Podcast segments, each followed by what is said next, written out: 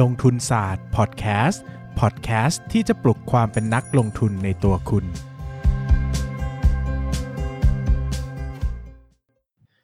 สวัสดีครับยินดีต้อนรับเข้าสู่รายการลงทุนศาสตร์พอดแคสต์รายการที่จะชวนทุกคนพัฒนาความรู้ด้านการเงินและการลงทุนไปด้วยกันจัดหลายรายการนะครับก็งงงกงกงนิดหน่อยนะฮะวันนี้ชวนทุกคนมาพูดถึงกรณีศึกษาหุ้นหนึ่งนะที่ผมคิดว่าดีมากๆเออพอดีมากๆขนาดตัวผมเองอ่ะจะพูดอย่างนี้ว่าเฮ้ยคือผมอ่ะชอบกรณีศึกษานี้มากเพราะว่าตัวผมเองเนี่ยที่ที่เป็นคนที่เป็นนักลงทุนที่อ่านงบการเงินก็ประมาณหนึ่งเลยนะหมายถึงว่าก็มีความรู้ประมาณหนึ่งอะเปิดคอร์สสอนได้แต่ก็อาจจะไม่ได้เก่งมากนักนะครับก็สอนคนกันเองเป็นเพื่อนๆกันมาสอนได้นะครับก็อ่านงบหุ้นนี้แล้วก็มีความเอ๊ะนิดนึงเออมีความเอ๊ะจริงๆนะเพราะว่าเฮ้ยเราอ่านแล้วเราไม่ค่อยเข้าใจนักในเชิงตัวเลขเราอ่านแล้วปุ๊บแล้วก็เอ้ยทำไมมันเกิดอย่างนี้นะอะไรอย่างเงี้ยนะครับเพราะว่ามันดูจะแปลกประหลาดไปสักหน่อยนะครับเหตุการณ์เนี่ยเป็นเรื่องราวของหุ้น ซี พี เอ แอล นะครับกับงบไตรมาสสองปีสองพันยี่สิบนะครับที่ผมเนี่ยก็เห็นแล้วแหละว่าผมจะคือเทปเนี้ยจะไม่ได้เล่ารายละเอียดแบบเป็นตัวเลข ร้อยเปอร์เซ็นต์ เนอะเพราะว่ามันจะเขาเรียกว่ามันจะรุงรังเกินไปแล้วเวลาคนฟังเนี่ยจะไม่ได้คีย์ไอเดียที่ผมอยากจะสื่อนะครับเทปนี้ไม่ได้มานั่งวิเคราะห์กำไรให้ฟังแต่จะมาวิเคราะห์ว่าสิ่งที่เกิดขึ้นกับ ซี พี เอ แอล เนี่ยเป็นเป็นเป็นสิ่งที่เราเรียนรู้อะไรเชิงงบการเงินได้บ้างนะครับ ซี พี เอ แอล เนี่ยกำไรลดลงประมาณ สี่สิบเปอร์เซ็นต์ ในไตรมาสสองนะครับ วาย โอ วาย ซึ่งเดี๋ยวหลังจากนี้เวลาผมพูดว่าลดลงเนี่ยผมขอว่าวงเล็บว่าเป็น วาย โอ วาย ทั้งหมดก็คือเทียบไตรมาสปีในไตรมาสนี้ปีนี้กับไตรมาสนี้ปีที่แล้วนะครับจะไม่ใช้ คิว โอ คิว เนาะใช้ วาย โอ วาย หมดนะครับเรื่องราวเนี่ยกำไรสุทธิของบริษัทลดลงถึงประมาณ สี่สิบเปอร์เซ็นต์ ตีกลมๆนะครับแต่พอผมมาดูบรรทัดรายได้แล้วปรากฏว่าเฮ้ยรายได้ลดลงแค่ สิบเปอร์เซ็นต์ เองอะตีกลมๆนะในขณะที่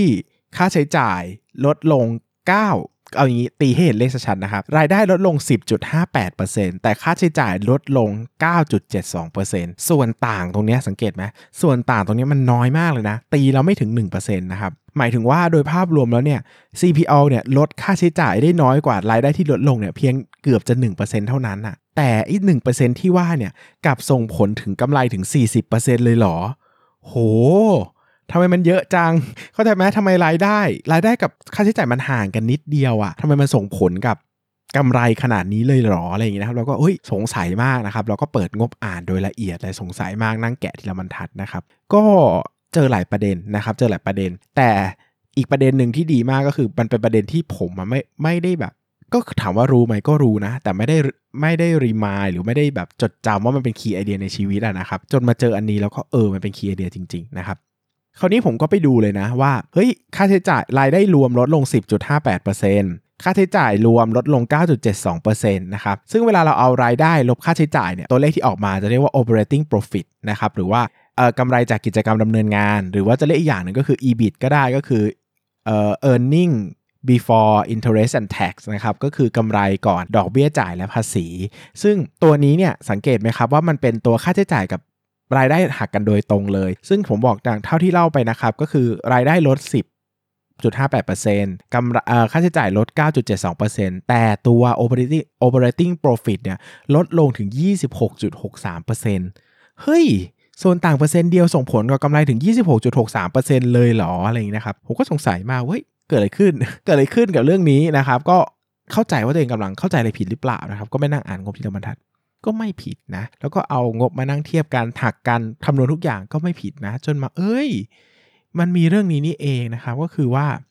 สาเหตุที่ทำให้บริษัทเนี่ยกำไรลดลงอย่างมากทั้งที่ส่วนต่างระหว่างค่าใช้จ่ายกับกำไรเนี่ย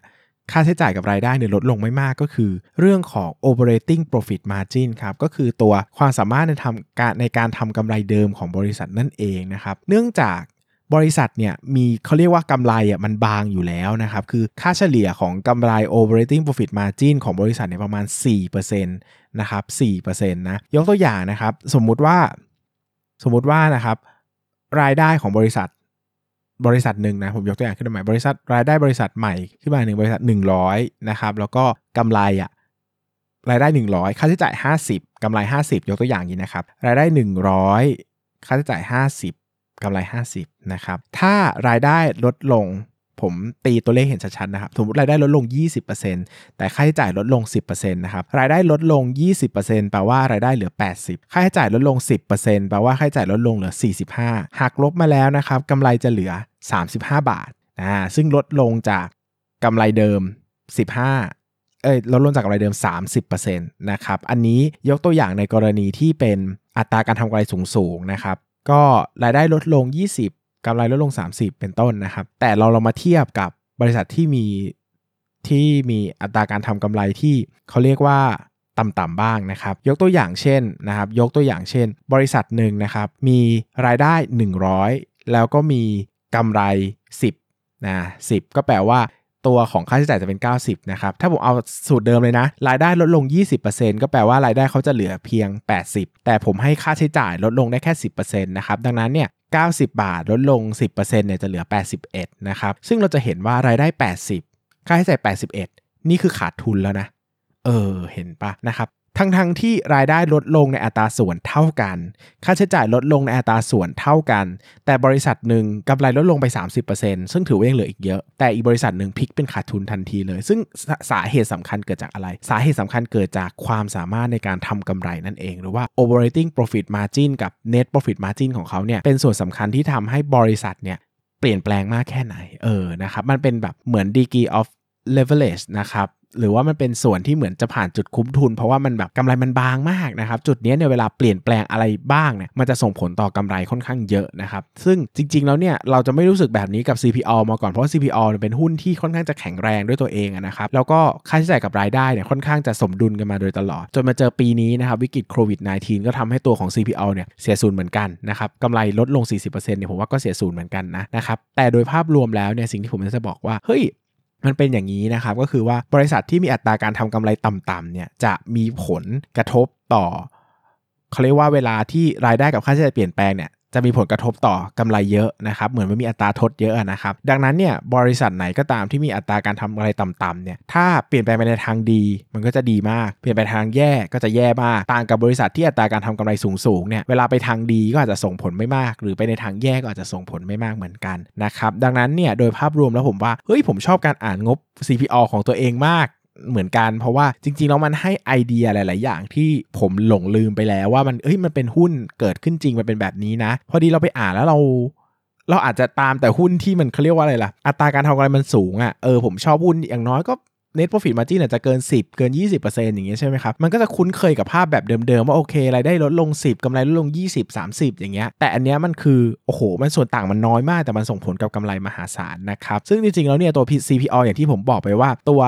operating profit margin เนี่ยมันลดลง ยี่สิบหกจุดหกสามเปอร์เซ็นต์ แต่ตัว net profit margin จริงๆของเขาเนี่ยลดลง สามสิบเก้าจุดสามสี่เปอร์เซ็นต์ นะครับส่วนส่วนส่วนหนึ่งเลยนะครับที่มีผลต่อเขาค่อนข้างมากก็คือเรื่องของต้นทุนทางการเงินหรือว่าดอกเบี้ยจ่ายนะครับซึ่งปีนี้เนี่ยเพิ่มขึ้นจากปีที่แล้ว สิบเจ็ดจุดสามเจ็ดเปอร์เซ็นต์ นะครับก็มีหุ้นกู้ที่จะครบกำหนดชำระในหนึ่งรอบบัญชีแล้วก็มีเงินกู้ยืมสถาบันการเงินที่จะครบกำหนดในหนึ่งรอบบัญชีค่อนข้างเยอะมากขึ้นจากปีที่แล้วนะครับตัวดอกเบี้ยจ่ายก็เพิ่มสูงมากขึ้นนะครับซึ่งตัวนี้เนี่ยก็เป็นอีกปัจจัยหนึ่งที่กดดันกำไรเลยแหละนะครับแต่ก็ตรงนี้ไม่ค่อย wonderful อันนี้ผมเฉยๆธรรมดามากนะครับก็รู้อยู่แล้วแหละแต่ส่วนที่ผมชอบมากก็คือเรื่องของ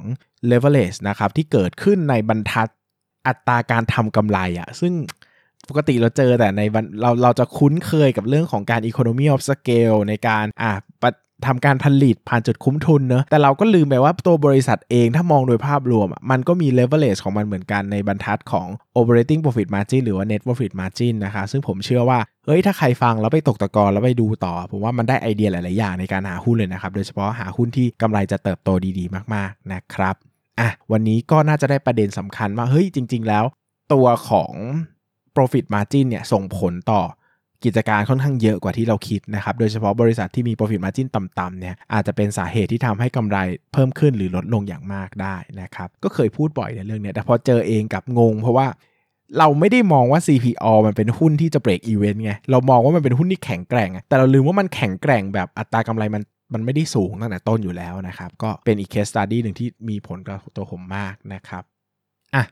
ตอบคำถามนิดนึงนะฮะ อยากฟังเรื่องการถือแล้วขายเพิ่มจังครับแทบไม่ค่อยเห็นคนพูดเรื่องนี้เลย หนึ่ง อยากทราบหลักการว่าส่วนใหญ่ต่างจากการซื้อหุ้นดีราคาถูกแล้วถือยาวมากไหมครับ สอง การประเมินมูลค่าหุ้นที่ซื้อแล้วขายต้องปรับ พี อี ตามเป้าให้น้อยลงกว่าปกติไหมครับเพราะว่าจากหุ้นที่ซื้อหลังจากราคาขึ้นมาสักพักหนึ่งก็ไม่ขึ้นอีกเลยมาสักพักแล้วครับทั้งที่ประเมิน พี อี เป้าแบบ conservative แล้วยังเห็นว่ามันน่าจะขึ้นไปได้อีกเยอะแต่ว่าราคามันกลับไปไหนมากลับไม่ไปไหนเลยสักพักแล้วถ้าเจอกรณีนี้ควรทำยังไงดีครับตอบทีละข้อนะซื้อหุ้นดีแล้วถือยาวกับถือแล้วขายผมว่าคอนเซ็ปต์เบสิกเหมือนกันเลยก็คือการประเมินมูลค่าหุ้นนะครับแต่เวลาเราถือยาวเนี่ยแปลว่ามูลค่ามันจะวิ่งไปต่อดังนั้นก็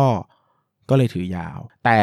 ถือแล้วขายเนี่ยคือเราประเมินมูลค่าแล้วว่ามันน่าจะตันแถวๆนี้แหละเราก็เลยไม่ได้ถือต่อซึ่งผมว่าโดยคอนเซ็ปต์แล้วภาพรวมเนี่ยวิธีคิดวิธีขายเนี่ยผมว่าใกล้เคียงกันแต่ตัวมูลค่าของบริษัทเองนั่นแหละที่จะเป็นจุดที่ตัดให้เราทราบว่าอันเนี้ยจะต้อง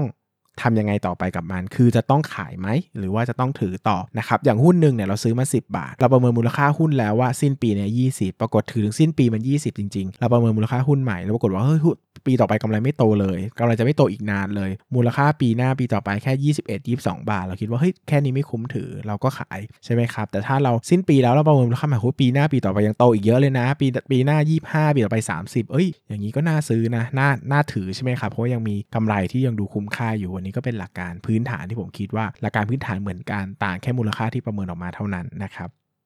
การประเมินมูลค่าหุ้นที่ซื้อแล้วขายต้องปรับ พี อี จากเป้าน้อยลงกว่าปกติไหมครับอันนี้ผมส่วนตัวผมเองไม่ไม่นะครับไม่ก็คิดเหมือนปกติเลยเพราะว่าน้องบอกว่าซื้อมาแล้วสักพักนึงมันไม่ขึ้นทั้งๆที่ พี อี เป้าแบบ conservative เป็นไปได้หลายอย่างหนึ่งเวลาเจออย่างนี้นะครับหนึ่งตลาดผิดสองเราผิดต้องถามกันว่าตลาดผิดตลาดจะผิดเพราะอะไรนะครับตลาดจะผิดเพราะว่าช่วงนี้มีปัจจัยปัจจัยกดดันบริษัทเยอะหรือเปล่าปัจจัยกดดันตลาดหุ้นเยอะหรือเปล่าหรือเป็นหุ้นที่คนยังไม่มองเห็นมูลค่าหรือเปล่าสองเราผิดหรือเปล่าครับหนึ่งคือ พี อี ไอ้ conservative ของเรามัน conservative ระดับไหนเป็น conservative จริงไหมหรือว่ายังไงนะครับการเอาเป้า พี อี ในอดีตมาตั้งเป็น พี อี ปัจจุบันเนี่ยไม่ได้แปลว่า conservative นะครับเพราะว่า พี อี ในอดีตมันอาจจะรวมการเติบโตมาเยอะแล้วก็ได้ใช่ไหมสมมติในอดีตอ่ะหุ้นตัวนึงโตปีละ ห้าสิบเปอร์เซ็นต์ เราอาจจะยอมซื้อที่ พี อี ห้าสิบก็ได้แต่วันนี้มาปัจจุบันมันไม่โตแล้วอ่ะคนอาจจะยอมซื้อแค่ พี อี สิบแต่เราดันเอาเอาอดีตมาเอ้ย พี อี ในอดีตห้าสิบเราให้สามสิบเลยลดส่วนเยอะลดต้องเยอะแต่ถ้าเทียบกับอนาคตที่ไม่โตแล้วสามสิบอาจจะถือว่าแพงมากเมื่อเทียบกับสิบก็ได้นะครับดังนั้นเนี่ยเราต้องมาถามกับตัวเองก่อนว่าเฮ้ยเราเราผิดหรือเปล่านะครับเราผิดหรือเปล่าซึ่งตอบไม่ถูกเหมือนกันนะครับเพราะว่าอันนี้เป็นเรื่องปัจเจกชนมากๆในการประเมินมูลค่าหุ้นให้ได้แต่หลักการอย่างเดียวนะครับอันนี้ก็ต้องต้องลองดูนะครับอ่ะมีอันนี้อันนึงพอดีเห็นก็จะบอกเลยว่ามีคนขอประสบการณ์หุ้นเด้งของนายปั้นเงินอันนี้แจ้งให้คุยกับน้องแล้วนะครับเดี๋ยวน้องจะมาเล่าให้ฟังเป็นพิเศษเลยนะครับก็เดี๋ยวจะมีสักเทปพิเศษนะครับให้ปั้นเงินมาเล่าหุ้นหุ้นเด้งกับหุ้นดับของตัวเองก็เดี๋ยวรอฟังกันได้ละกันนะครับสำหรับวันนี้เรื่องราวของกรณีศึกษา ซี พี เอ แอล กับกำไรที่ลดลง สี่สิบเปอร์เซ็นต์ ผมถือว่าโอเคมากนะครับผมชอบมากเรื่องนี้ผมชอบผมอ่านแล้วผมชอบวันผมวันเดอร์ฟูลมากว่าเฮ้ยเราได้เจอความรู้ใหม่ๆทั้งที่หลายหลายที่เราหลงลืมไปแล้วนะครับคนฟังอาจจะไม่วันเดอร์ฟูลแต่ผมวันเดอร์ฟูลนะครับยังไงก็ลองฟังดูแล้วนำไปปรับใช้กันสำหรับวันนี้ก็ขอบคุณทุกคนมากครับสวัสดีครับอย่าลืมกดติดตามลงทุนศาสตร์ในช่องทางพอดแคสต์เพลเยอร์ที่คุณใช้แล้วกลับมาปลุกความเป็นนักลงทุนกันใหม่ในลงทุนศาสตร์พอดแคสต์